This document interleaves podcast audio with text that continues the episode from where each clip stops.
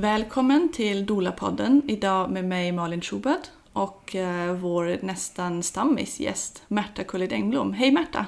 Hej! Tack för att du är med en gång till. Tack för att jag får vara med. Eh, idag tänkte jag att vi skulle prata om eh, relationen och samarbetet mellan barnmorskor och dolor. Det är ju ett tema som är viktigt för kvinnan som föder. Ibland lätt för dolor och barnmorskor, ibland lite svårare och det ska vi prata om, lite olika saker. Eh, vi har fått eh, vi har några frågor och sen ska vi prata om några liksom, dilemman eller, eller situationer som kan uppstå. Just det. Men vi börjar med fem snabba för att värma upp. Mm. Um, hav eller berg? Åh, hav. Grönsaksland eller blomsterrabatt? Blomsterrabatt. Hund eller katt? Hund. Har du hund? Nej. Nej. Allergisk son. Men ja, katt. Jag älskar katter. Men jag har en relation till min, vår första hund. Mm. Eh, Så att jag måste säga hund där. Ja. Vår eller höst? Åh, den var svår. Jag älskar hösten, jag älskar september. Men jag älskar också vår. Men vi säger höst. Mm. Och ståkonsert eller sittkonsert? Sittkonsert. Tack så mycket. Då kör vi in i, eh, i vårt tema. Bakgrunden är ju lite grann, eller varför dolor och barnmorskor ens ska samarbeta, är ju att egentligen så har ju barnmorskan varit den som är med kvinnan. Det är hon som är liksom byns barnmorska, det är hon som har relationer med alla, alla bybor, alla kvinnor. Det är hon som kommer och stöttar och gör omvårdnadsbiten, um, ehm, omsorg och så vidare. Och så har hon också koll om det medicinska. Um, nu idag är det så att barnmorskor ibland nästan är som obstet- obstetriska sjuksköterskor. Ehm, de eh, agerar utifrån PM som oftast är läkarskrivna. De har inte tid att vara på rummet. Eh, de har en undersköterska som ska sköta hela den här omsorgsbiten. Eller i alla fall avlasta. Ehm, och, så kan de inte ge den stöd som de traditionellt har gett. Och då finns det nu dolor som fyller den den, den luckan på något sätt. Att ge stöd och omsorg till kvinnan och vara med och vara emotionellt um, där med henne och känna Mm. henne sen innan och så vidare. Så det är ju kanske lite det som man måste veta för att förstå hur relationen barnmorskor och dolar, dolor, um, på vilka grunder det står. Ja. Och så ska vi ju prata då om relationen, eh, samarbetet, eh, glädjeämnen, fallgropar, känslor, dilemman och så vidare. Ehm, för det är ju så att vissa dolor kan ju ibland känna sig lite dåligt bemötta. Mm. Eh, Jag kommer ihåg att nu hade din live med Anna, Ja. um, Spiritual Midwife, så berättade hon att hon någon gång när hon kom in och inte sa att hon var barnmorskedola blev jättedåligt behandlad. Ja. Eh, Men när man säger att hon är barnmorska då får hon liksom mer... Då, då blir relationen med barnmorskan lite mer på ögonhöjd på något sätt. Ehm, Just det. jag har själv hört av barnmorskor att vissa kan känna lite avund. Att det är de som vill stödja kvinnan och vill vara nära och, Ja. och där. Mm. Ehm, och vissa barnmorskor blir ju glada att dolan är där för det är någon slags avlastning Mm. i, en, i en pressad vård där det finns för få människor. Ehm, och vissa tycker ju kanske att dolor lägger sig i eller stör. Ja. Alltså är negativt inställda. Mm. Men och du har ju, du är barnmorska, Mm. Det. du har jobbat som barnmorska på sjukhus, Ja. du har dolat, Ja. du har, jobbat, du har varit med på hemfödslar, Mm. du har varit barnmorskedola. Ja. Så att, eh, vilka känslor upplever du att barnmorskor har? Eller vad har du mött? Ja, nej men det... Dolor kommer ju på något sätt och sätter fingret på ett problem lite som finns i förlossningsvården. Ehm, för, att, för att traditionellt har ju i, i vår kollektiva kultur har det ju funnits en kunskap och medvetenhet om förlossningar och födande som vi har förlorat när födandet flyttade in på institution. Så det här tidigare att barnmorskan fanns lite mer i byn, man hade en relation och sen att de kvinnorna som fanns runt den födande, de hjälpte ju till. Alltså, man, de nära väninnorna, det fanns ju alltid kvinnor som stöttade och var med under födande på ett sätt som inte alls finns idag. Eh, jag menar från 50-talet och framåt så har det ju varit någonting att paret åker in till sjukhuset och, så, och, och det här liksom totala främmande. En dag får man insyn i hur det är att föda på sjukhus och sen så åker man hem och har varit med om någonting som man liksom mest är tyst om. Så har det ju varit. Och nu håller det på att luckras upp lite för vi har ju förstått att den här modellen för födande är väldigt ofullständig.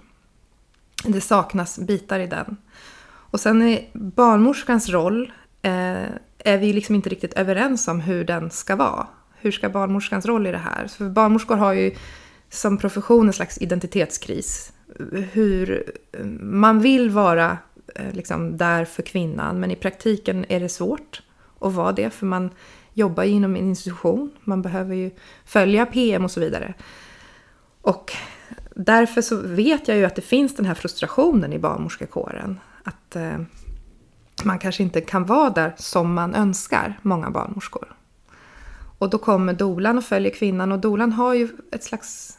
Eh, eh, ett, ett, vad heter det? Man har ju en, en eh, försprång för att man har ju hunnit bygga relation med kvinnan. Mm. Och det blir otroligt tydligt när dolan kommer in med kvinnan i förlossningsrummet. Vilket stort försprång det är och vilken fördel det är. Så då blir det ju som att dolan pekar på det här, det som barnmorskan inte har fått göra på något mm. sätt. Så det kan ju bli som en liten provokation där. Att de redan har hunnit bygga relation och att man är närmare varandra. Och en del barnmorskor känner sig då utanför. Mm. Och då kan man ju då, för vi är ju bara människor, och då kan man ju projicera den frustrationen på dolan. Som mm. att det är dolan som är problemet. Och det tror jag en del barnmorskor faktiskt gör. Men det är ju inte dolan som är problemet.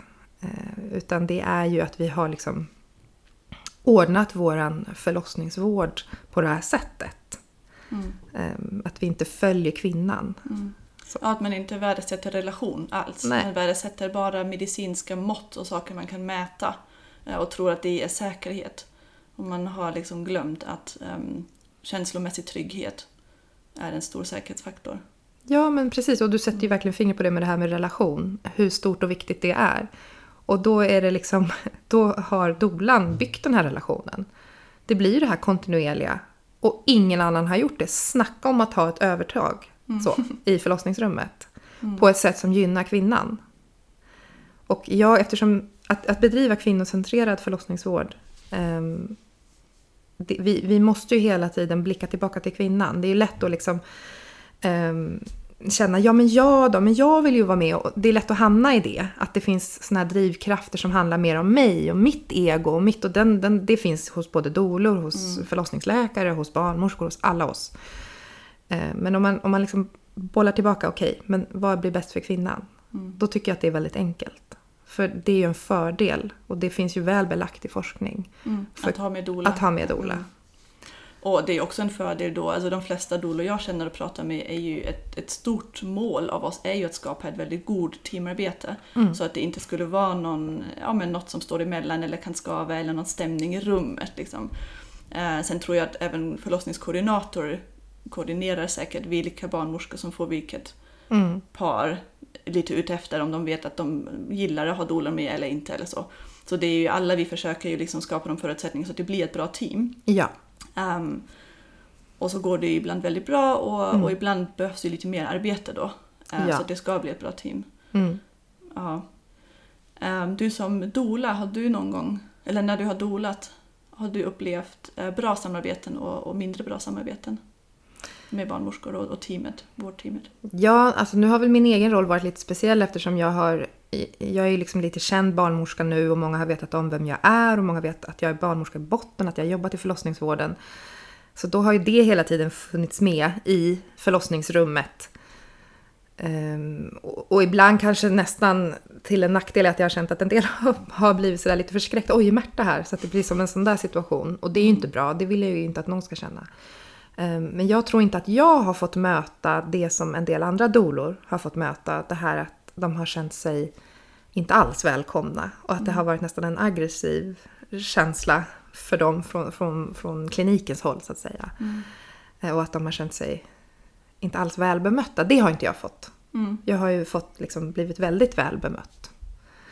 Um, men, och, och det tycker jag ju det är ett stort problem för jag menar alla måste ju bidra på ett konstruktivt sätt till att det här ska bli någonting positivt för kvinnan. Mm. Och jag tycker att det blir enkelt eller betydligt enklare när man hela tiden liksom fokus på kvinnan. Vad behöver hon? Mm. Om hon har med sig en dola och är trygg med det, då ska ju jag bara liksom bejubla det och, och vara oj vad bra att de har gjort det här arbetet och vad bra att de är så här eh, ihop liksom, trimmade och har, vet vad de vill. Fantastiskt! Jag ska ju liksom, det, det är det som jag skulle önska. Att de flesta barnmorskor kunde känna. Mm. Vilken tillgång för mig Mm. som får vara med på det här. Och jag tror att det där, det kan ju komma, men det är ju eh, för många barnmorskor. Men om man jobbar med födande så behöver man jobba med sig själv. Alltså med sitt ego och med sin självkännedom. Man, det är jätteviktigt och det tror jag är ett arbete som vi generellt har underskattat Mm. i förlossningssammanhang. Vi har inte, psykologer, de måste ju gå i handledning. De måste ju för att få, få liksom, fortsätta som psykologer. Och jag tycker att det borde vara helt obligatoriskt att alla som jobbar med födande måste liksom få, få eh, debriefing och, och få handledning i det. För du behöver jobba med dig själv för att Det- kunna vara en bra person där. Ja, det är en jättebra poäng. Mm. Också att man verkligen har stenkoll på ens egna rädslor, triggers. Mm. ehm, och allt sånt kommer också, som också kan ställa till att man styr på ett visst sätt eh, i ett förlossningsrum. Sen borde ju någon slags um, om en relation... Jag är lärare i grunden. Ehm, och jag tycker att vi lärare lär oss ju alldeles för lite om hur man skapar relationer. Vi vet att man, att man ska göra det. Ja. Men vi lär oss inte hur och jag misstänker att det är lite samma för barnmorskor, att man förstår på något sätt att det är jätteviktigt att skapa, särskilt i det här i Sverige, att man inte känner kvinnan sen innan. Att man Mm. har det här uppbrutna systemet när inte en barnmorska eller team följer en kvinnan hela vägen genom graviditeten och födseln. Um, då vet ju alla att det är jätteviktigt att skapa relationer, men Mm. hur gör man det? ja. Um, Nej, men det har ju inte varit någon tonvikt vid att skapa relationer med kvinnor i förlossningsvården. Det har ju ton, liksom, jo, mödravårdsbarnmorskan följer kvinnan så. Men det har ju liksom inte varit en fråga överhuvudtaget. Kvinnorna kommer och, och föder och man gör på det här sättet på den här kliniken. Det har inte varit någon tyngdpunkt på Nej. relation. mm, Och det är ju det som det behöver vara. För att det är ju det som är det mest gynnsamma liksom, när kvinnor föder. Och tvärtom så har det också varit en ganska sådär macho lite kultur. Att man ska fostras in i att ja men det är hårt, hårt på förlossningen och här är det inget för kräsmagad utan här är det så. Och om det händer något, nej det är bara att, att gå vidare och liksom sådär. Att, lite den. mm. Och det, det är ju liksom helt fel. Det är tvärtom. Man Då ska blir ju- man ju avtrubbad. Ja, lite. precis. Och eh, så det är ju... Och det, det, det finns både bland läkarna och bland barnmorskorna, liksom att man har eh, ja, vuxit upp lite i den kulturen. Och det tycker jag att det behöver vi ju vända på. För vi är ju alla människor och vi påverkas ju alla. Och såklart att jag påverkas om jag har varit med om något jobbigt och sen ska jag bara gå in på nästa förlossningsrum. Jag kommer inte jag har tagit hand om de känslorna så kommer jag ju såklart föra över det till nästa rum. Mm. Så där... ehm, den diskussionen tycker jag vi behöver ha i mycket högre utsträckning. Hur jobbar vi med oss själva, vi som jobbar med födande? Mm. För det har ju varit nästan som en sån här... Alltså plågsamt, det är klart det är jobbigt också. När man, när man har fått tänka på hur har jag eh, varit? Eh, är det här mitt ego som pratar eller är det här någonting som är bra för kvinnan? Det är så otroligt lätt att hamna i det där att, att det handlar om mig och att jag är viktig här. Att det är viktigt för mig att jag är viktig här. Mm. Och det, där är det lätt att hamna både som läkare, som doula, som barnmorska. Mm. Där tycker jag, jag kan verkligen tipsa alla att läsa Rachel Reeds bok. Jag vet att du har ju ehm, Ja. läst den och, och också tyckt bra om den. Ehm, det blir ju en, när man läser den får man ju ofta en tankeställare. ja. Ehm, lite men vad gäller just det här fokuset, kvinnan och hur mycket som behövs egentligen runt omkring den. Ja, precis. Um, vad gäller sådär teambyggande och teamkänsla, skulle du säga att du har koll på, eller från barnmorskehåll, från en barnmorska som jobbar på ett sjukhus, vad önskar barnmorskan för att lätt kunna bygga team med dolan? Ja, nu är, finns det ju många olika barnmorskor. Jag kan ju inte svara generellt för alla barnmorskor. Men, men eh, det, en, en del barnmorskor ser ju verkligen direkt liksom vilken tillgång det är med en dola som kommer. Eh, och att det, det man vill är ju att det ska bli liksom ett smidigt samarbete. Att alla ska kunna liksom jobba åt samma håll. Så, så att det inte blir någon slags dragkamp där. Sen vet jag ju att det finns de barnmorskor som kanske tycker som där det blir en slags konflikt när kanske kvinnan önskar avstå vissa rutiner och dolan eh, är på kvinnans sida så att säga och barnmorskan kanske känner sig pressad. För som barnmorska så jobbar man ju den här liksom hierarkiska strukturen att man, man behöver hela tiden ha liksom torrt om fötterna eller man behöver eh, göra vissa saker för att ha ryggen fri. Så där tror jag att en del barnmorskor kan känna sig pressade, att de vill gå tillmötesgå kvinnan. Mm men känner att de ändå skulle vilja för sin egen skull få igenom vissa saker. Till exempel en CTG-kurva eller intagningskurva, alltså vad det nu kan vara. Så jag tror att det blir inre konflikter där. Och där skulle jag vilja liksom säga, om det är någon som lyssnar här som känner igen det. Egentligen så behöver det inte vara så komplicerat, utan om, om kvinnan vill eh, avstå en rutin, då är det viktiga är att man har informerat kvinnan och att man sedan journalför att kvinnan avstår. Då har man ryggen fri. Eh, I teorin i alla fall. Så är det så. så. Och det är så man måste jobba. För kvinnor har rätt att avstå rutininterventioner. Det är liksom jätteviktigt att vi börjar göra oss mer medvetna om, om att det är så. Man har inte rätt att göra någonting utan ett, ett riktigt samtycke från kvinnan. Och samtycke, att övertala någon till samtycke är inte samtycke. Så, så det, det är liksom att dokumentera och att ge eh, nyanserad information. Det är det man ska göra. Mm.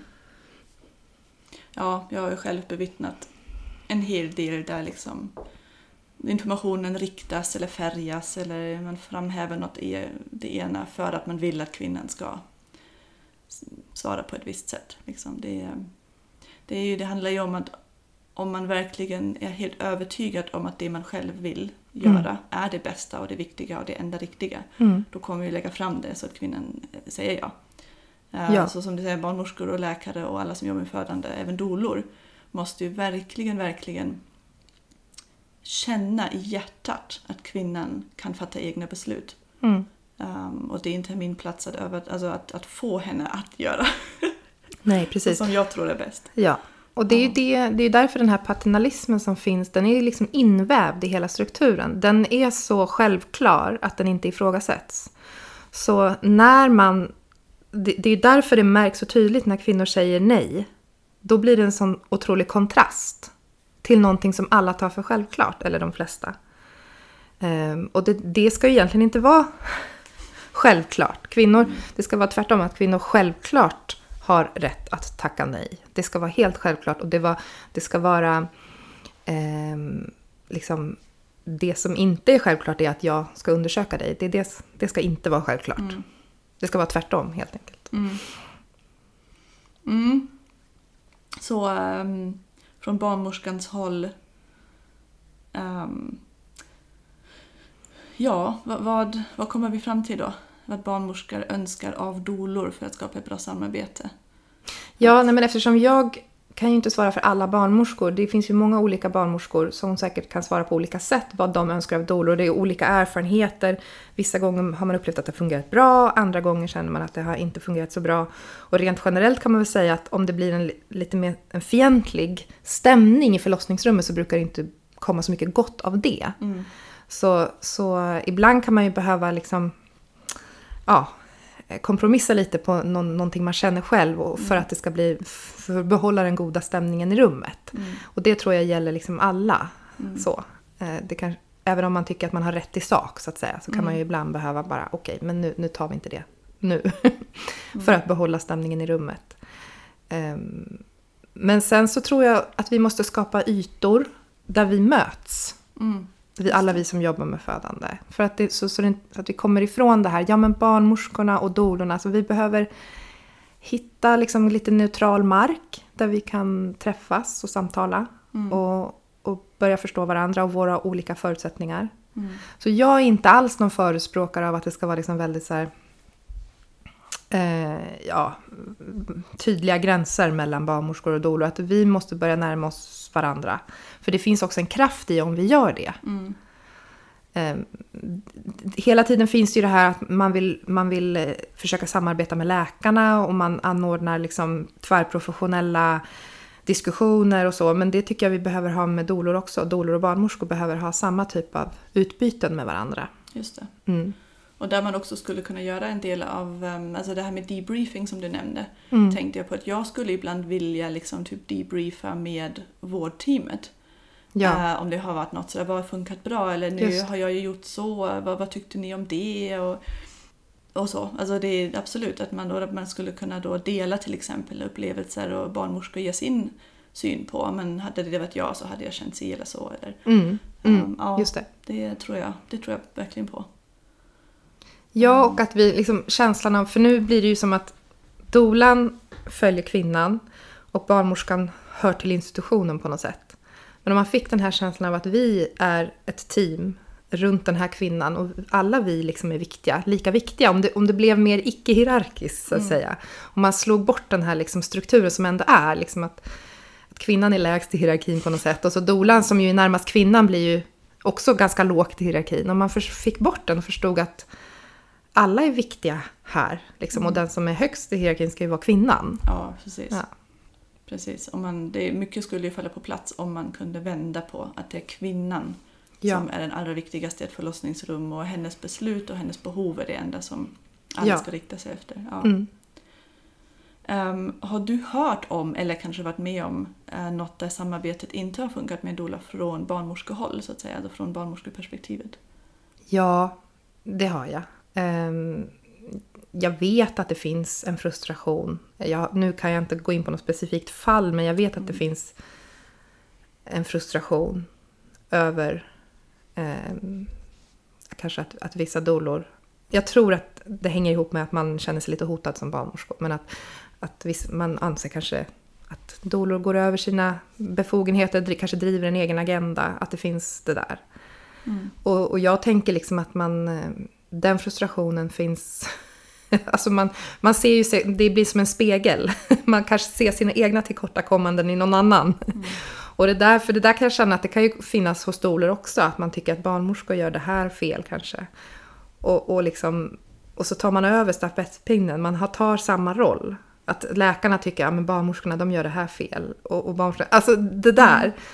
Och, och den här introspektionen, att gå in och titta, vad, vad, vem är jag i det här, vad gör jag? Den kan vara ganska långt borta ibland. Det är lätt att se alla andra gör fel, men vad gör jag för något? Så att jag tror att en nyckel är att liksom försöka tänka att ja, men vi vill väl alla samma sak någonstans. Och, hur, och gå till sig själv. Sådär. Hur, hur ska jag, hur kan jag eh, jobba med mig själv? Så. Och jag tror generellt att en drivkraft att vara behövd är en, en, någonting som får ta för stor plats i förlossningsvården. Att vara behövd själv. Och det är både doulor och barnmorskor Det är all, ja, och, och läkare. Ja. Alla. Mm. För det, då, då det blir det här, läk, många läkare är otroligt kritiska till barnmorskeledda enheter, för då är de inte med. Och många barnmorskor är otroligt kritiska till freebirths, för, eller till mm, förlossningar där liksom, kanske dolor är med men inte barnmorskor. Och egentligen, det är liksom samma så. samma mekanism. För då måste man ju fråga, ja, men vad vill kvinnan då? Om hon då inte vill föda med en barnmorska, nej men då okej. Så. Vem är jag Ja. att säga att hon måste föda med mig?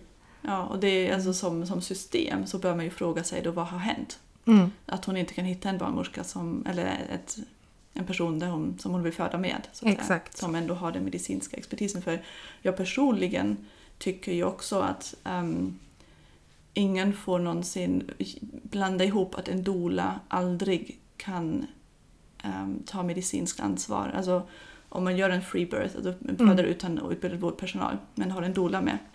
Då, jag som doula skulle ju um, vara väldigt rädd att det inte är tydligt att jag inte kan hjälpa Ja. till med något som handlar om det medicinska. Liksom, eller inte ens ehm, se när man bör åka in eller något sånt. Nej. Så det är ju, det är ju ändå en viktig poäng att Alltså en, en, en läkare som är rädd när, barn, när kvinnor föder med en barnmorska Mm. är ju rädd för de komplikationer som uppstår. För en läkare vet ju att en barnmorska har liksom all medicinsk kunskap att hantera um, en födslar med lågriskkvinnor. Däremot är ju en, om en barnmorska inte är med då är ju kvinnan själv, även om hon har stödpersoner runt sig Mm. som är dolor. Absolut, absolut. Och det är inte så att jag säger att, man, att freebirth är något bra, liksom att det är någonting jag rekommenderar eller så. Men jag tror att det är väldigt bra att vara tydlig där som dola att man verkligen inte tar medicinskt ansvar. För att eftersom eh, det finns så många gråzoner, det kostar att anlita en hembarnmorska men kanske är billigare med dola. Och, och jag tror inte att alla kanske... Gränserna är inte alltid så tydliga. Det kan bli väldigt grumligt och lite luddigt vad som gäller. Och, eh, så, så att jag tror nog att man lätt kan blanda ihop vad en hembarnmorska kan göra och vad en dola kan göra. Och en del dolor går ju ut med att de gärna tar... Eh, eh, ja, så. Mm.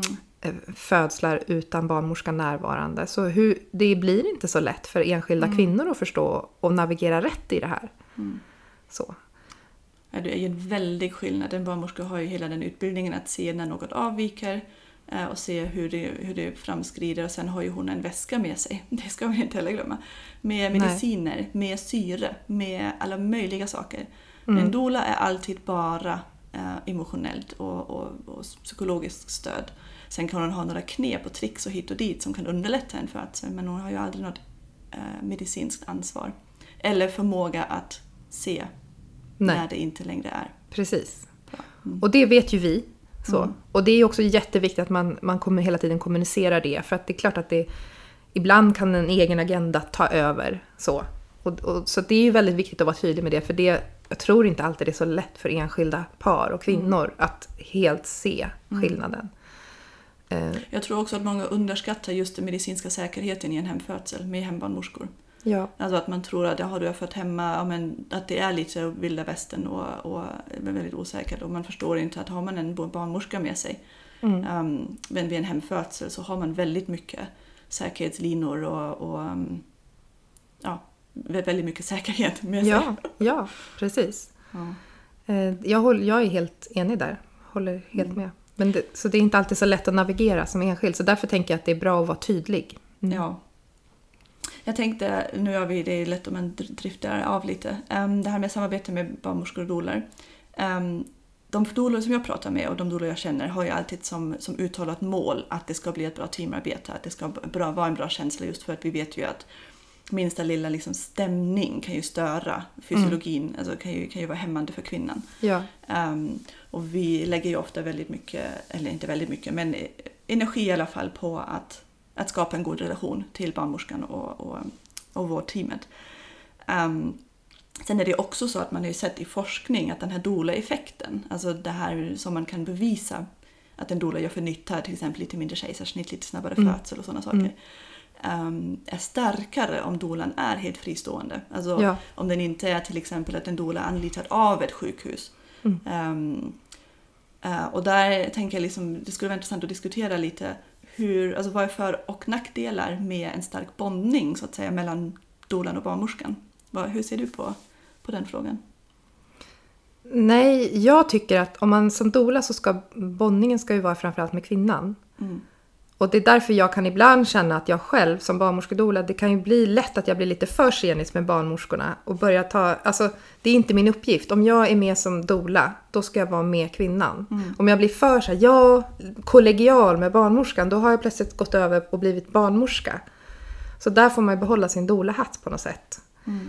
Mm. Och, och, och, så, så jag tycker inte alls det här att dolan skulle höra till institutionen. Det blir inte alls bra. Utan dolan ska ju just vara en konstant som är utanför institutionen. Det är där liksom effekten blir, doula-effekten. Den största effekten. Ehm, så, så det får man liksom inte glömma bort. Så att man, och där, så att man inte heller blir ett, ett redskap för institutionen. Som man ju lätt kan bli. För att man kan ju använda sig av en doula om man vill någonting. Och dolan har den här nära relationen med kvinnan. Så kan man ju få hjälp att kanske övertala kvinnan till interventioner med hjälp av dolan. Och där får man ju vara väldigt, eh, ja, trampa rätt som dola så att man inte blir någon hantlangare. Som inte, man ska ju vara kvinnans. Mm. Liksom. Jag tror också att det är en balansgrad där. Vi Mm. vill ha en bra stämning Ja, eh, för kvinnans skull och det måste vara ett bra samarbete. Men som du säger, att hela tiden påminnas om att ens första um, om man ska säga, är ju kvinnan. ja. och hennes tecken och, och, um, och behov och så. Mm. Man läser dem. Um, det finns ju lite dilemman ibland eh, från dolans perspektiv. ja. Eh, säkert också från barnmorskans. Eller du har ju Mm. nämnt några, det här med att man har ett PM-press på sig eller man vet att det står någon läkare utanför och kollar på Mm. ens kvinnas CTG och så borde man göra det ena och det andra och, och så.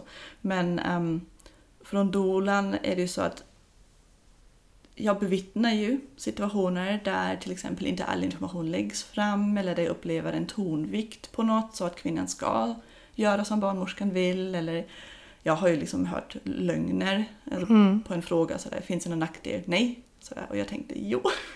Ja. Ehm, samtidigt så, eller man ser liksom saker som inte har evidens, att en, en föderska liksom att kryssningen forceras i princip från början, alltså att hon bes om att liksom hålla andan, hakan i bröstet, trycka lite till, eh, släppa inte ut luften eh, eh, direkt i början innan man ens, alltså, innan man ens vet om bebisen kanske skulle kunna ha kommit med en intuitiv kryssning och så. Eh, så det är många sådana små saker som man bevittnar. Eh, Där en doula hela tiden behöver fundera så, okej, sk- vad, återigen balansgång, gång. Det är viktigt att det är en bra stämning och att man inte stör en kvinnas process. Eh, till exempel om jag tror, ja, men om, om, om kvinnan frågar efter en nackdel och får höra ett nej, det finns inget. Då har jag som doula ett val. Ska jag ta upp den tråden och säga ja men det här kan ju vara en nackdel till exempel. Mm. Eh, då måste jag känna in, tror jag att kvinnan ändå skulle säga ja? Då kanske jag kan låta bli för då blir det bara ett störmoment. Eller att hon känner jaha det finns en konflikt här.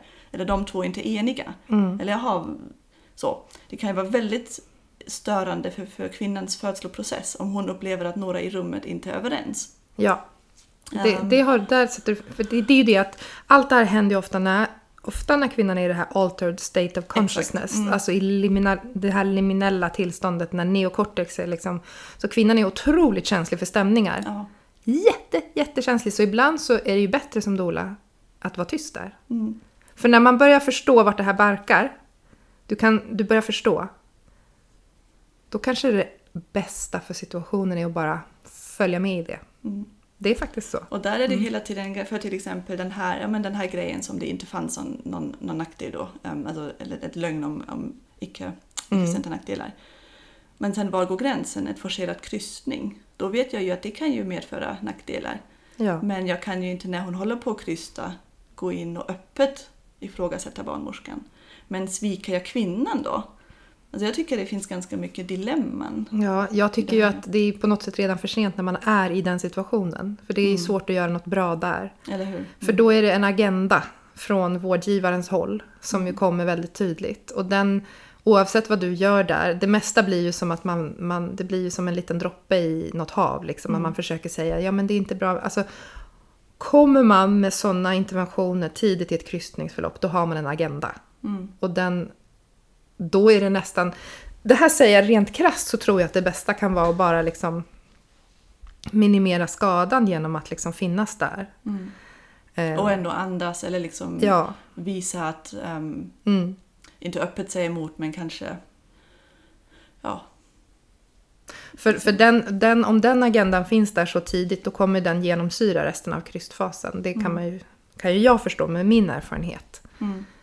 Eh, då, för då, och det är det jag upplever att ett förloss, en förlossning kan ju oftast, det är ju mycket lättare att behålla ett förlopp intakt fram till kryssningen. Det är ju där vården ofta tar över. ja, ja. Så. Och det är där ofta det blir den här egna agendan och då fylls rummet med folk. Så att ofta är det ju, kan det ju vara många timmar där som man till och med blir lämnade ensamma och, och, och saker flyter på. Men där händer någonting och det är väldigt vanligt. Och om, om, när det händer då är det väldigt svårt att liksom eh, komma som dola. Då ska det vara att kvinnan har den agensen. Mm. Och kan få stöd av dolan. Precis, man Mm. kan snappa upp, alltså om man märker att hon gör tecken eller Ja, lite ja. motstånd. Då kan man ju fråga, så där känns inte det här bra för Mm. dig? Eller, um, alltså, då kan man ju snappa upp det. Mm. Ehm, Ja, och precis. Och det vet jag min kollega Eva som sa att man, man kan ju ibland spela lite dum och liksom, jag stör det dig när de pratar så högt? Alltså så. Mm. Ja, det stör. Oj, oj, oj. Alltså, det finns ju sådana där små knep man kan ta till. Mm. Liksom. Ehm, men om det börjar bli en agenda att det blir med- medikaliserat, då är det ju svårt att bryta den trenden så att säga, som dola. Ja, det, det Mm. som man som doula kan göra är ju att ehm, anpassa sina församtal. Alltså att prata om till Ja. exempel krystfasen. Mm. Hur brukar det ofta se ut och vad finns det för mode och liksom... ehm, ja, och, och liksom försöka... Sen är det ju väldigt, väldigt svårt.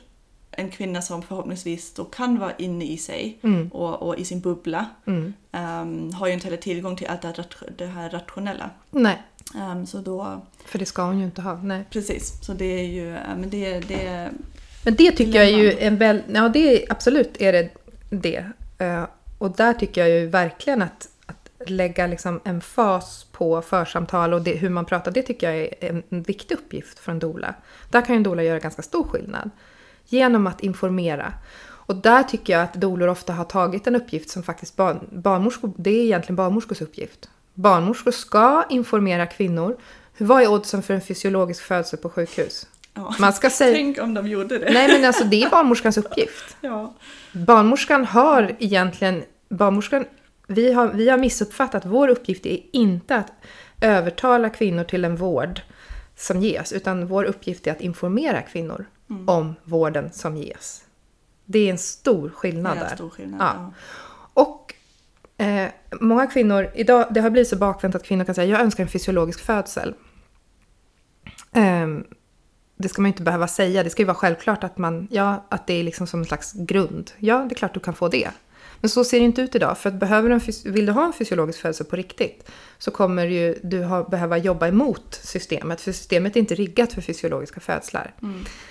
Och det kan ju, till och med finns det ju exempel när barnmorskor liksom nästan blir frustrerade när kvinnan önskar en fysiologisk födsel för att det går inte i linje med det som erbjuds. Ja. Och det är ju väldigt bakvänt. Då måste vi stanna upp och var har vi hamnat? Mm. Det, kvinnor ska ju självklart kunna få en fysiologisk födsel om det är det kvinnan önskar. Mm. Ja. Ehm, men... ehm, och om en kvinna önskar det, då ska man ju berätta för kvinnan vad oddsen är. Mm. Okej, det är det du önskar. Då ska man säga ärligt att den bästa chansen till att få det är om du planerar för en hemfödsel med barnmorskor. Mm. Det, ska, det, det är att ge korrekt information, för det är korrekt. Ja. Tre gånger, om man är frisk då, så är det tre gånger ökad chans att du får en fysiologisk födsel om du planerar för en hemfödsel med barnmorskor. Ja, och just just planera. Det finns ju forskning som visar att bara du har planerat Ja, för ja. en hemfödsel, även om den sen sker på sjukhus, så Exakt. har du större chans Ja. att få en. För att du är påläst på det sättet och, och liksom har gjort val. Ehm, Ja, och också för att du har minskat antal timmar som du är inne alltså på sjukhuset. Du kommer ofta senare i förloppet. Mm. Så du har ju liksom fort, du har redan fått ett oxytocinpåslag. Du har ju redan liksom många saker som har skett hemma. Och då är det lättare att liksom nå den här kulmen på sjukhuset. Mm. För det är ju det jag ofta tycker att, eller rent, det ser man ju i statistiken. Kommer du in ganska tidigt i förlossningen så kommer sjukhuset behöva hjälpa dig med kulmen, med liksom själva orgasmen, själva födandet. För den kommer du gå miste om. Alltså, så ser det ju ofta ut. För så ser systemet ut. Mm. Systemet är inte byggt för fysiologiska födslar. Och det ska vi informera kvinnor om. Ja. Precis. Och där tycker jag att Dolo gör en bra, ett bra jobb. För det var det vi började, den änden vi började. Och där tycker jag att Dolo gör det jobb som egentligen barnmorskor ska göra. Mm. Precis, att man, att man... Jag tror Rachel Reed kallar det väl share the map. Alltså att man Ja, liksom försöker liksom visa kartan, visa hur det ofta är, hur det blir så, vad det finns för val och, och um, också att ibland det ena leder till det andra. Och, men bara berätta hur allt hänger ihop. Liksom. Och det är ju en del, stor del av det jobb jag gör idag. För att Ja. jag tycker så här att det är ju förspild kvinnokraft, att det här är någonting som kvinnor förstår själva. Alla går in i systemet, inte ett ont anandes då. Och sen så gör man en lång process. Och sen börjar man förstå och så börjar man göra sina egna efterforskningar. Alla kvinnor ska lära sig av sina egna misstag. Ja. Kvinnor måste ju få lära sig av andras misstag. Det är ju jättedumt att man ska gå igenom den här processen. Liksom. Så jag, det är där mitt, en stor del av mitt arbete går ju ut på det. Att vi måste vara ärliga med kvinnor och vi måste berätta hur det är så att de, kvinnor kan få lära sig av andras misstag och få göra på riktiga informerade val. Mm. För det har jag också märkt med det här med samtycke, information och informerade val och så vidare. Um, kvinnor är ju som du sa väldigt öppna i den här liminality, i den, den, Mm. den liksom lite medvetande förändrade fasen av födandet som Ja. de flesta kommer in i. Um, uh, och då, då räcker det med bara en, den glesaste antydan på bebisens hälsa. Alltså man brukar säga liksom the dead baby card. Alltså, Mm. Sådär, men vi gör det här för bebisens skull. Eller vi, vi måste kolla att bebisen mår bra. Eller, eller liksom, vad vet jag. Så att de säger ja till vad som helst. Ja. Ehm, så där är det ju ehm, ett väldigt stort ansvar på alla runt omkring. Att när man vet att en kvinna är jätteöppen när hon föder Mm. och kommer säga ja till i princip vad som helst som jag vill få henne eller som, som vården då vill att- hon ska samtycka till. ja. Ehm, att innan födseln, liksom share the map, alltså var ärlig. Mm. Berätta hur saker och ting hänger ihop, um, vilka rättigheter hon har, vad som... Det går ju moden. Det går ju mycket moden. Något är viktigt och sen ett decennium senare är något inte längre viktigt. Och Ehm, eller länder har ju väldigt olika vad som är viktigt Ja. när man ska föda barn. Uh, alltså vilka undersökningar, vilka rutiner, vilka interventioner och så vidare. Ehm, så Ja, men bara det att berätta och informera om vilka rutiner som är. Det, har ju, det är ju ganska kontroversiellt att göra det. Varför ska vi berätta om det här som om det är någon hemlighet? Varför skulle vi inte? Att kvinnan förväntas underkasta sig rutiner, bara det be- behöver vi berätta. Och vilka? Att nästan ingen blir inskriven utan vaginal undersökning och intagning-CTG. Det är ju, måste ju kvinnan få veta. Ja. Och på vilket sätt? Är det evidensbaserat? Är det något som kan störa den fysiologiska process- processen? Allt det beh- behöver kvinnan också få veta. Ja. Jag försökte, när jag var gravid med mitt andra barn, försökte jag få ut sjukhusets PM. Jag hade planerat en hemfödsel men jag ville veta sådär, ifall man skulle åka in på något sätt. Ville jag få ut PMen? Jag Ja. fick inte ut dem. Nej. Frågade igen och sa ja men de säger att det är så många. Det, det går inte att leta fram. Jag var så jaha. Så jag fick, och, och tänk, alltså det är ju helt sjukt. Barnmorskor är ålagda att följa PM till, så länge inte kvinnan säger något annat. Mm. Och så kan jag inte i förväg få ut vad de ens tänker följa. Så att jag blir tvungen att under födseln ta in vad de tänker göra, varför, för och nackdelar, försöka själv komma ihåg vad jag har läst eller hört eller vad jag vill. Och helt sjukt. Helt Ja, och det ska ju ingen kvinna behöva göra för där i det läget så ska, är man ju inte till stånd Nej, och liksom precis. processa sån information. Och man ska ju inte behöva göra det. Nej. Så det är ju ett arbete som behöver ske innan. Och det är ju därför det är så outstanding med relationsbaserad vård. För då Mm. kan man ju föra sådana diskussioner innan, I god tid. i god tid. Och då vet kvinnan att den här barnmorskan vet det här, Mm. hon känner mig. Eh, Jag har ju också känt, jag har ju fött båda mina barn hemma, men jag har ju känt, känt att, ja, med, och med samma barnmorska då, skulle hon säga nu, ehm, jag tycker att jag vill göra en vaginalundersökning till exempel, eller Mm. jo men det känns som att någonting, då skulle jag ju samtycka direkt antagligen utan att behöva få information, för jag litar på henne. Ja. Jag vet vem hon är, jag Mm. vet att hon har mitt bästa i åtanke, Mm. jag, jag är trygg med henne. Ja, Ehm, och då behöver inte jag störas liksom, utan kan bara säga ja, men, men om du tycker det så kör precis. Och det är ju därför det är betydligt svårare att begå övergrepp om man har byggt en relation. Man har en relation med varandra. Om man, om man behöver stödja någon i efterförloppet.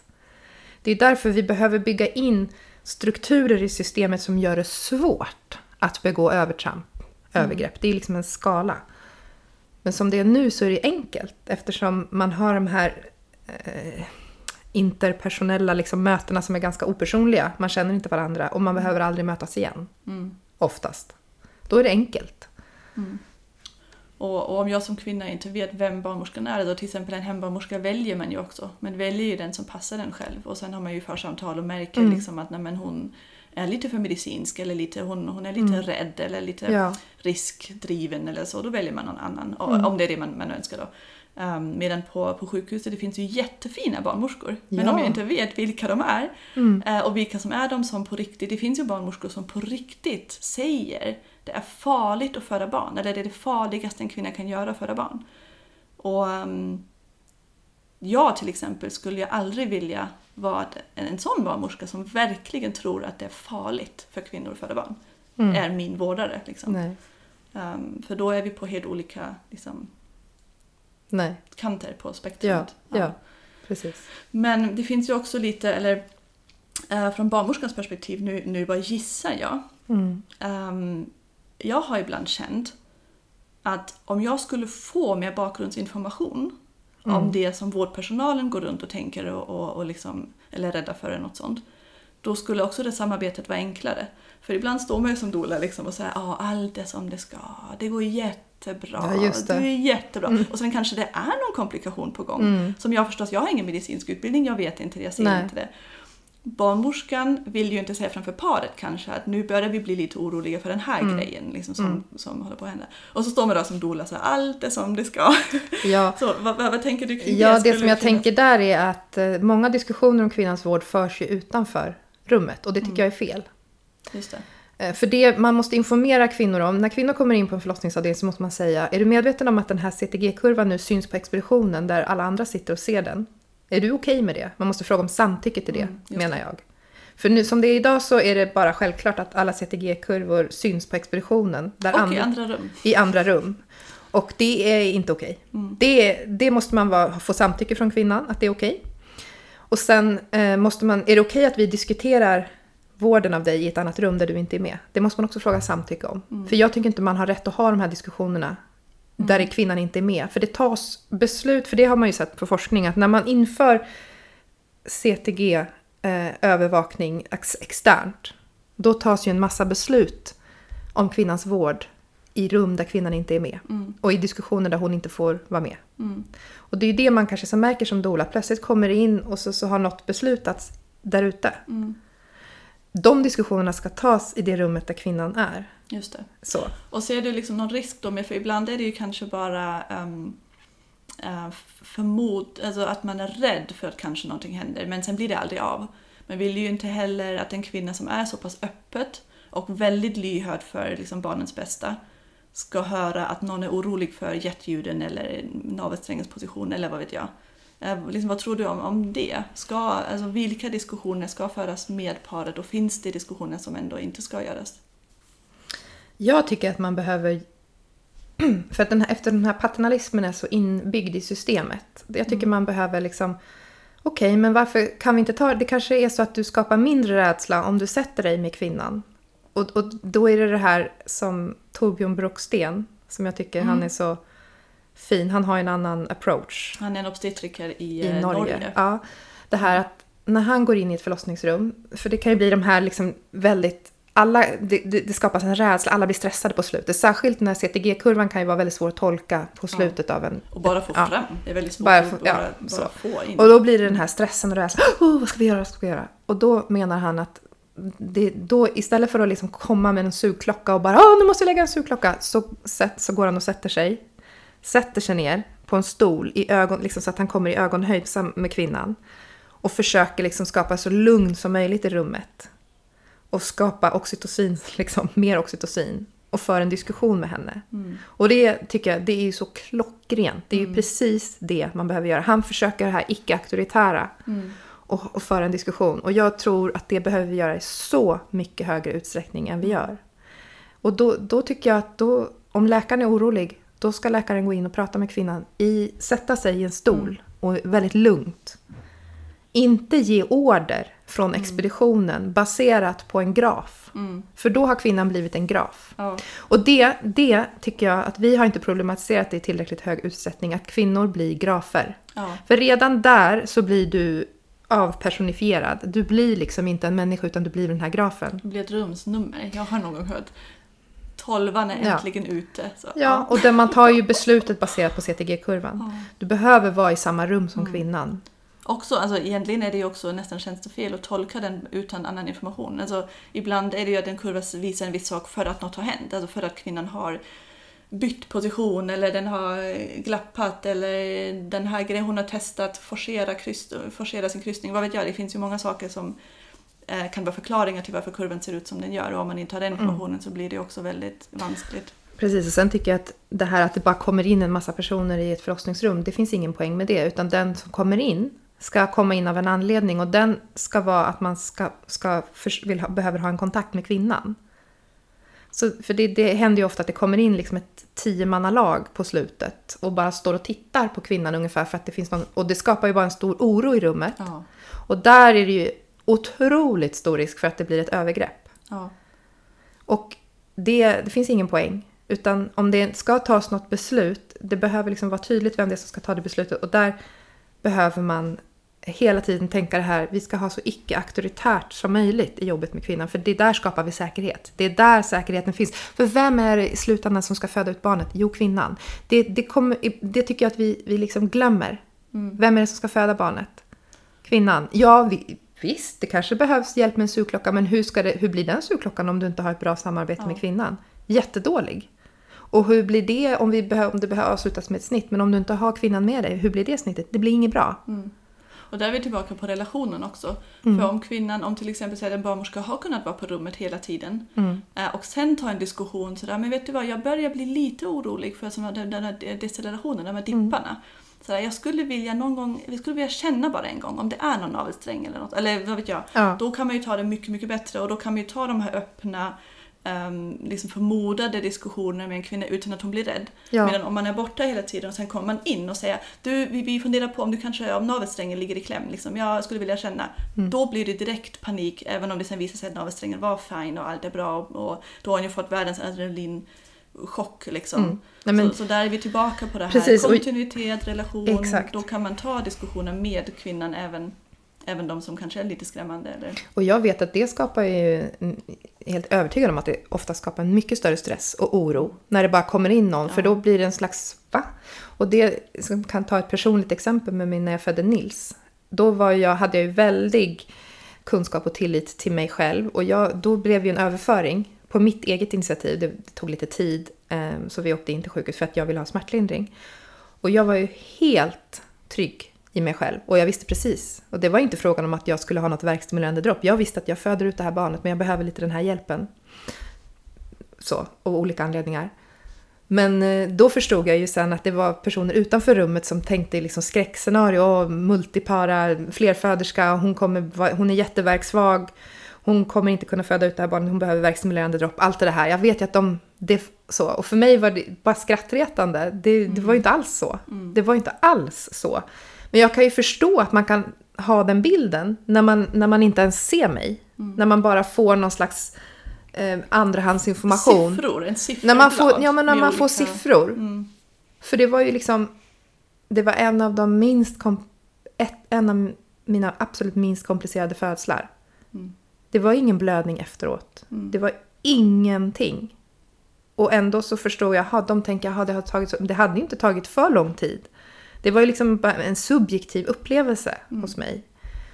Och jag, eftersom jag var så trygg och eftersom jag var barnmorska och, så var ju jag aldrig rädd. Men där förstår jag ju att det där att sitta och ta beslut baserat på något som inte är jag. Mm. De tar beslut på något som inte handlar om mig. Mm. För att de inte heller känner dig. Nej. Alltså det är ju det. Ja, De och det är klart, och det förstår jag att det kan... Men där, och då blev det ju bara sådär... Och också känslan, ja just det, ja nej, ja just det, de tror inte att jag kan föda barn. Mm, men det vet ju jag att jag kan. Ja, men där kom jag, där kom det. Ja, de tror ju och inte de på... vet inte att du tror att du kan föda barn. Nej men jag var helt, och det kunde jag ju. Ja. Det är ju jag som, det var jag ju helt övertygad om. Ja. Och då just, ja just det, och då kunde jag ju bara skratta åt det. Mm. Ja just det, men vad dum, stackars de som inte tror att jag kan föda barn. Men det kan jag ju. ja men då kunde jag ju skratta Ja. åt det, men jag menar jag förstår ju att nej, men det kunde jag ju inte när jag var första barnet Nej. och utan all den erfarenhet jag har. Då Ja. kunde jag inte vara så kaxig. Nej. Nej, jaha, de tror inte. Nej men det är klart, varför, hur ska jag kunna tro på mig själv då? Exakt. Ja. Ja. Ja. Ja. Men det är ju de kvinnorna som jag kan tycka så här, det är ju så otroligt coolt när kvinnan tror på sig själv innan ingen annan gör det. Mm. Ja, men, men, men det är ju liksom det, alltså det är de gångerna som bara så här wow, Ja. det är så häftigt. Ja. Och hur jag tycker så här, shame on you kan jag känna många gånger så här. Varför trodde ni, alltså Just det. Ja. det, det, det är klart att, ja, lyssna på henne. Och det är också, jag känner så här, att, att vi, nu kommer vi in på en mer allmän diskussion, men vi måste ju lyssna på kvinnan. För det blir det här parodiska, att när, när CTG-kurvan larmar, då sitter det hela team efteråt och liksom går igenom, vad hände här och vad skulle jag gjort där? Men när kvinnan själv larmar personligen, hallå, jag behöver det här. Det tas liksom inte alls på samma allvar. Det är liksom inte konferenser efteråt om kvinnan sa det här, varför tog vi inte det på allvar? Just det. Det är som att den modell vi har för födande idag gör att vi slutar se det uppenbara många gånger. Ja, och en, alltså... Och då utgår vi från att, att kvinnan fortfarande har känslan inåt och känner av och, och Mm. tror på sig själv men också larmar eller känner någonting är lite fel eller nu, nu känns det som att ja, ha känslor. Mm. Eh, Den stora grejen är också att många kvinnor liksom av vårt samhälle och hur vi, har, liksom, hur vi pratar om födandet um, ge, ge bort den. Alltså liksom Mm. hindras i eller ge bort känslan in, inne i sig själv, i, Mm. in, alltså riktat inåt. Mm. Um, och då blir det också svårt att följa kvinnan när kvinnan blir Nej men säg du, jag, jag tycker som du, vad tycker du? Ja, ja. Det blir, um, det blir ett dilemma. Vi ska prata om ett sista liksom, så lite dilemma och sen har vi några frågor har vi fått in ja. eh, i slutet.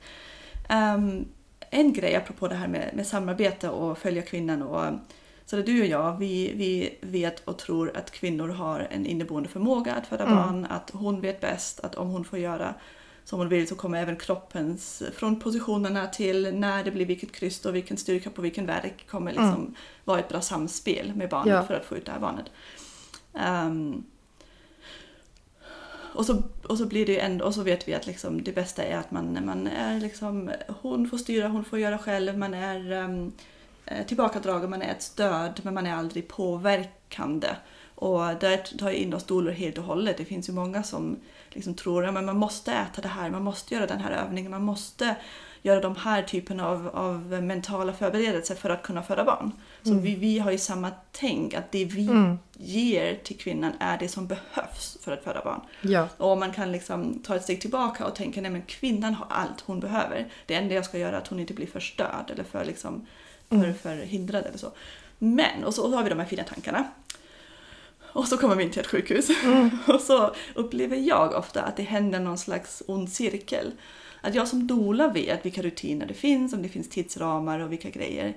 Så för att skydda kvinnan från sjukhusets rutiner kanske föreslår en viss position eller en viss Mm. kanske övning eller liksom um, se till att hon antingen får eller inte får eller mat och vatten och, och hit och dit och, eller gå och kissa eller vad vet jag. Ja. Jag liksom försöker skydda henne från att det ska bli några andra ingrepp. Och sen är ju barnmorskan där som vet att hon har sina PM som ofta läkare har skrivit. Och hon ser liksom att ja, men den här kurvan ser ut si eller så och de på expeditionen tolkar den just nu på det här sättet. Och Mm. För att hon ska sk- skydda kvinnan så föreslår hon, nej men ska vi göra den här grejen eller vill göra den här interventionen för att skippa den här större grejen. Ja. Och så står läkarna där och känner sig Mm. kanske lite utestängda och tänker att nej, men det är jag som ser till kvinnans bästa och, Mm. och jag är den enda som vill att hon inte ska dö. Och, och, och, liksom, Mm.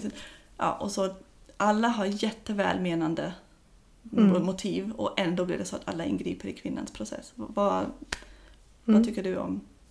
Jo, men och det, precis. Och det är ju också det där för att eh, det är så mycket, mycket, mycket enklare att, att skapa rädslor.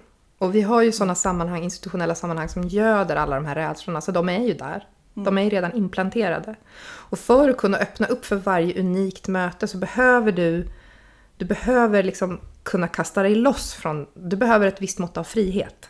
Och du behöver ett miss, visst mått av att, okej, ehm, vi, vi, vi, inga förutfattade meningar om den här situationen. För att om du hela tiden projicerar allt du har varit med om som läkare eller barnmorska eller doula, liksom, då kommer du att påverka Ja. det här. Ja. Och det, måste, det arbetet måste man göra, för varje kvinna har ju rätt till att få vara som ett liksom blankt blad. Mm. Clean slate på något sätt. Att man, ehm, och sen tills, tills det inte är så, tills, till, om någonting, sen måste man såklart vara uppmärksam under processen. Och oj då, ja, men nu händer någonting, nu måste vi tänka så här. Men alla kvinnor har ju liksom rätt till att jo, men det, här, det här tror vi på, det här kommer gå. Och vad behöver du? Att hela tiden, du kan inte hamna fel om du svarar an på kvinnans behov. Mm. Det, är liksom, det måste få vara vägledande och måste stå över allting annat. Och det här också att man på något sätt inte tror att kvinnan inte vill sitt eget och sitt barns bästa. Det Ja. finns ju också där. Varför skulle Ja. kvinnan inte vilja komma levande ur det här med ett levande Ja. barn? Exakt. Det är klart att kvinnan vill det. Mm. Och det är det jag menar med att paternalismen är så allomfattande. Vi är så liksom gjutna i den. Den är så liksom, det är det vatten vi simmar i. Det här att en hemfödsel skulle vara självisk, det är många som tänker så. Att kvinnan väljer något själviskt då. Varför skulle kvinnan göra det? Mm. Eh. hon skiter i sitt barn. Ja, va, va, va, varför, varför får vi tro att jag skulle, du ska bry dig mer om den här kvinnans barn än vad hon själv gör? Mm. Eh, I de absolut majoriteten av fallen så är det inte så. Det handlar ju om dina rädslor. Vad är du rädd för? Mm. Och där är vi tillbaka till det du sa i början, det här med Ja. debriefing och, och Mm. jobba med sig själv. Ja. Och det tror jag vi, vi har underskattat det väldigt, väldigt mycket inom just förlossningsvård. Hur mycket, hur vi, vi behöver bli så mycket bättre på det. Någonting som psykologer vet, man måste jobba med sig själv, det behöver vi få in på ett helt annat sätt.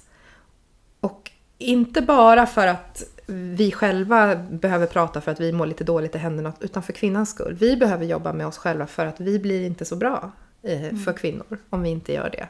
Ja, just rädslor. Alltså, är man rädd för något, det är ju en jätte, jättestark drivkraft som inte är bra Ja. um, att ha för kvinnans förlopp, för det kanske inte är överhuvudtaget relevant för hennes förlopp. Nej, och vi måste ju förstå att vår, våran liksom... Vi är ju liksom inte neutrala när vi är i ett förlossningsrum. Vi är ju en intervention. När vi finns där så påverkar vi kvinnans födande. Alltså, på något sätt. Mm. Det är ju liksom att bara att finnas i ett förlossningsrum gör ju att vi påverkar. Och där tror jag vi liksom, vi tar lite för lätt på det. Mm. Den påverkan vi har. Och så hela tiden här att vi ska rädda. Att, jag menar visst, man kan plocka ut ett barn via ett kejsarsnitt och så vidare. Men jag menar det är ändå kvinnan som... Att eh, kvinnan sitter på nycklar. Mm. Hur kommer vi bort då från den här räddningscirkeln som jag beskrev nyligen också? Det här att alla vill rädda kvinnor från något specifikt. Och, Mm, men jag tror så här. Jag tror verkligen på att där måste man också som dolor komma... Men det är inte min uppgift att rädda kvinnan. Jag tror faktiskt det. Att vi måste komma till det. Vi går bredvid, hand i hand. Men vi, det är faktiskt inte min uppgift att rädda henne från knasiga systemfel. Utan hon... ehm, jag kan ju såklart berätta det jag vet och sådär. Och, och, men liksom, hon behöver göra sin resa. Och så får vi ha lite tillit till att ja, hon kanske snubblar. Och hon kanske snavar på det här, men då får vi stå och vara med där istället. Och för då kanske det kommer någonting ut av det. Om man hela tiden har den här, det blir, för då har man ju själv ett stort problem på sin hals om man ska rädda en kvinna. ja, det Ja. går ju inte heller. Nej, exakt. Och, och det är någonting som jag själv har behövt jobba med. För jag har väl kommit in i att jag vill hjälpa till, jag vill rädda, för jag är bra, lite, lite så. Nej, men det kanske inte alls är min uppgift. Mm. Ja, i syvende och sist är det ju också ett, ett, det är ju ett stort eget ansvar.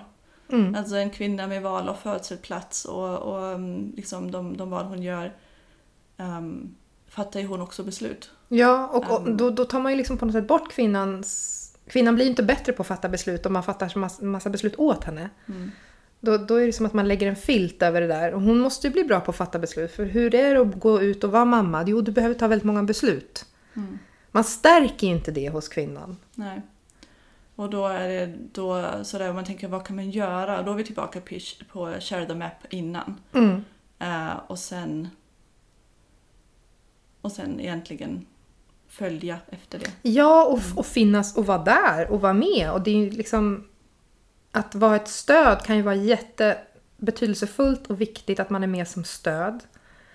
Och det kan ju faktiskt vara så att det blir en traumatisk upplevelse för kvinnan.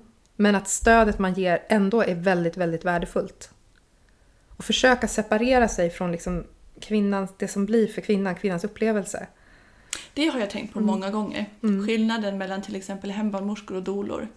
Ehm, att barnmorskor på något sätt säljer ju egentligen bara typ eh, ett levande barn eller medicinsk säkerhet. Mm. Att man, är, man anlitar en hembarnmorska för sin födsel för att man vill ha den, den, den kunskapen, den expertisen. Mm. Att om det blir en komplikation så har vi större chans att, Mm. att liksom hantera den.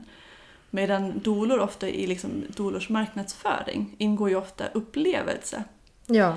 Eh, Så vi säljer ju på något sätt ehm, förhoppning om trygghetskänsla och en positiv upplevelse. Mm. Och det är egentligen alldeles, alltså det kan inte vi sälja. Egentligen är det ju fel Mm. av oss att insinuera att det är den, en upplevelseförbättring vi säljer. För jag upplever också ibland att kravet, alltså att jag upplever sådär oj Ja. oj nu, nu förväntar sig alla att det här blir bättre än vad det hade blivit annars om inte jag varit här. Exakt, och det kan ju exakt. inte jag Nej. Nej, men det är det jag menar, att man lägger ju något jättestort på sig själv då. Jaha, så det, och det kan man inte göra. Ehm, man kan ju inte lova en kvinna en bra upplevelse. Absolut inte. Man kan lova att man är där som stöd, man kan lova att man är jour, att man kommer, att man gör sitt bästa för att stödja. Det kan man lova. Man kan aldrig lova att det här blir en bra förlossning som inte blir traumatisk. Mm. Eh, och det är också viktigt att vara tydlig med. Så. Och sen att inte investera sig för mycket i kvinnans beslut. För om man lovar för mycket då börjar man ju, blir man ju investerad. Nej men oj nu tog hon epidural och då kanske det inte blir... Du får aldrig investera för mycket av dig själv. Och det där tänker jag att det är många som behöver jobba med det. Eh, att man vill rädda kvinnan från hennes egna beslut. Just det. Mm. För att man kanske vet en del om ja, men nu kommer det bli så här och leda till det här. Och, och, och, vi, det som det mynnar ut i för mig också att vi behöver ett annat, en annan system runt födande. För jag menar, det är klart att man tar en epidural om man kommer till sjukhus. Alltså, hela systemet bygger ju på det. Ja. Det är ju så. Ja. Och om man kommer in i det här liminella tillståndet, neokortex är liksom, ja, nedreglerad, och det finns ett erbjudande om epidural. Ja, det är klart man tar det. Hela och, och sen, sen så systemet är uppbyggt så på att kvinnor ska ta medicinsk smärtlindring. Och sen tycker jag det är bara fult att säga att ja men kvinnorna idag de vill inte föda utan medicinsk smärtlindring. Ja. Konstigt, men det är Ja. uppbyggt så. Ja, är man ensam eh, och själv eh, och, har, och har ont. Och sen Ja. finns det den här grejen där man ofta inte heller berättar liksom alla nackdelar så jättenoga. Mm. Ehm, Och även om man har tänkt innan att man föder utan epidural så, är ju, så tar man ju såklart, eftersom man, det här förmågan att tänka rationellt har man ju liksom, är ju lite borta där. För det Ja. ska vara det. Ja, och det kan ju också vara väldigt överväldigande. Alltså det, även om man har gott stöd eller om barnmorskan var Mm. på, på rummet, Ja. även om man har doula, det kan ju Ja. hända jättemånga saker. Så det, det är ju liksom någonting som jag tycker också att vi ska informera kvinnor om att ja, det kommer vara svårt att tacka nej till epidural och det är liksom inbyggt i hur systemet ser ut att du kommer tacka ja till en epidural. Så. Det var ju Mm. em, em, lite sidospår här. Det var en av mina anledningar till att jag var, ville föda mitt första barn hemma. För Mm. jag, jag upplevde att jag var väldigt eh, smärtkänslig. Mm. Jag var rädd för att jag skulle ha låg smärttröskel. Men jag visste, utan att veta så mycket, men jag hade en känsla av att jag vill inte ha en epidural. Bara Nej. liksom, em, utan att veta så mycket. Mm. Så jag tänkte bäst om jag inte är där det finns. Ja. ja. Och då, då skyddade jag mig från det beslutet. Liksom. Jo, men och det är också så, vi har ju liksom gett eh, upp lite det, det här liksom jobba med smärta-strategi, den är ju väldigt få som är duktiga på. Mm. Och då vi lämnar ju lite kvinnor i sticket där. Vem är det som är duktig på att jobba med smärta-strategi? Vem är det som ens är öppen för det? Finns det tid på institutionen för det? Och många tycker ju också, alltså jag upplever i- hos en del undersköterskor och barnmorskor att de tycker synd om kvinnor som har värksmärtor. Alltså som har värkar. Och då har du ju Det redan... ju- Ja, nej men det går ju inte. Det, då är det ju Då är det ju kört. kört. Ja. Ja. Ehm, ja. Men du, vi kör ehm, ehm, två sista frågor som har med hembarnmorskor att göra. Som Mm. vi har fått. Det ena är ehm, hur ser vi på dolans roll vid en hemfödsel med närvarande omvårdande hembarnmorska? Eh, Jag tycker definitivt att det finns plats för båda. Eh, Det, en kvinna, det här tänket att man ska vara allt för någon, det förstår inte jag. Alltså någons behov, alltså dels om dolan skulle vara allt för någon eller hembarnmorskan som om man konkurrerar med varandra. Jag menar att man inte gör det. Tvärtom tror jag att det kan vara ganska klokt att ha en doula med sig om man planerar för en hemfödsel, särskilt med första barnet. För det kan vara, ta tid, vara långt och jag menar, man är bara människa och en barnmorska, om man har två barnmorskor, eh, det kan bli många timmar. Man, kompletterar varandra helt, helt enkelt. Bara en sån sak som man kan faktiskt gå och sova omlott. Ja, Alltså, och det tycker jag det har man faktiskt ett ansvar för att göra. För att annars blir det den här, om det drar ut på tiden så blir den här trötta stämningen och kvinnan kanske egentligen åker till sjukhuset för att hon märker att det, teamet är för trötta. Att, man, att man åker för, för deras skull. Så att man, man har ju den uppgiften att man behöver ta hand om sig själv och inte bli för trött. Så ehm, det är ju utmärkt med en doula vid hemfödslar. En följdfråga då. Det finns ju vissa hembarnmorskor som, som vill att kvinnan, särskilt om hon är förstföderska Mm. eller om hon är förstföderska, ska ha en doula. Vad tror du om det? Är det... um, Jag tror man- att det är bra. Det är väl lite sådär att det blir för mycket på hembarnmorskan. Om hon ska ha allt det här liksom formella, det här skriva journal, hon, ska ha, hon måste ju vara skärpt när födseln är, för det är ju då mycket av barnmorskans jobb är, kanske studera bristning. Om hon har tagit det här emotionella ansvaret i 25 timmar, 30, flera dagar liksom, innan, så kanske hon är helt slut då. Det blir ju på något sätt en, det blir lite övermäktig uppgift för barnmorskan. Så att jag tänker där att det bara är klokt Mm. att vara fler involverade. För, för det är ju, en kvinnas behov är ju ganska stora egentligen under en förlossning. Mm. Eh, och sen en, en sista fråga om det här med hemfödslar som uh, överförs till sjukhus. Ehm, det känns som att det ofta är dolan som följer med in till sjukhuset. Varför tror du att det är så? Fördelar, nackdelar? Ja, det kanske inte riktigt är min upplevelse. Ehm, Jag vet ju flera gånger där det har följt med en av hembarnmorskorna Mm. till sjukhuset. Ehm, Det är väl det att doula, om, om det har varit så i några fall så kanske det är att eh, hembarnmorskan känner att hon kliver in på någon annans territorium och så är det dolan som liksom är närmare kvinnan. Och, så, så jag vet inte riktigt varför det har blivit så i de fallen. Men ehm, ehm, jag tror att det är av värde om barnmorskan i alla fall lämnar över, är med vid överlämningen. Liksom. Att man kan vara med och rapportera över. Eh, Och sen får det bli en diskussion om vem som... Men det är ju alltid bra att ha med sig någon av teamet från hemmet Mm. till sjukhuset. För att få den liksom kontinuiteten. Mm. Är det något som du har tänkt på kring eh, samarbete med barnmorska och doula som vi inte har pratat om? Nej, men det är liksom delikat och det är eh, inte helt enkelt alltid. Hur, eh, men jag tänker att det blir enkelt när man har kvinnans bästa för ögonen. Så jag tänker att när man hamnar i de här sidospåren, när man tycker ja men oj vad det här blev jobbigt. Då får man liksom föra tillbaks till okej men nu har vi kvinnan framför oss, vad vill hon? Vad behöver hon? Då Vad blir blir bäst för vad henne? blir bäst för henne? Mm. Då blir det plötsligt enklare. Mm. Så det kan man ju ha som där med sig i bakhuvudet. Mm. Tusen tack Märta för det här samtalet. Jättetrevligt att prata med dig. Um, ni kära lyssnare, kom ihåg att vi har uh, ett swishnummer som vi lägger i beskrivningen där man kan swisha en liten slant för våra kostnader för podden. Um, märk betalningen podd så blir vi väldigt glada för varje liten donation. Tack för oss!